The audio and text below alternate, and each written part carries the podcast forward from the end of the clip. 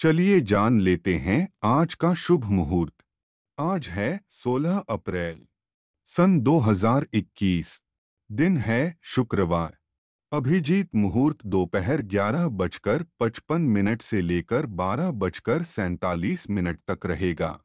विजय मुहूर्त दोपहर दो बजकर तीस मिनट से लेकर तीन बजकर इक्कीस मिनट तक रहेगा।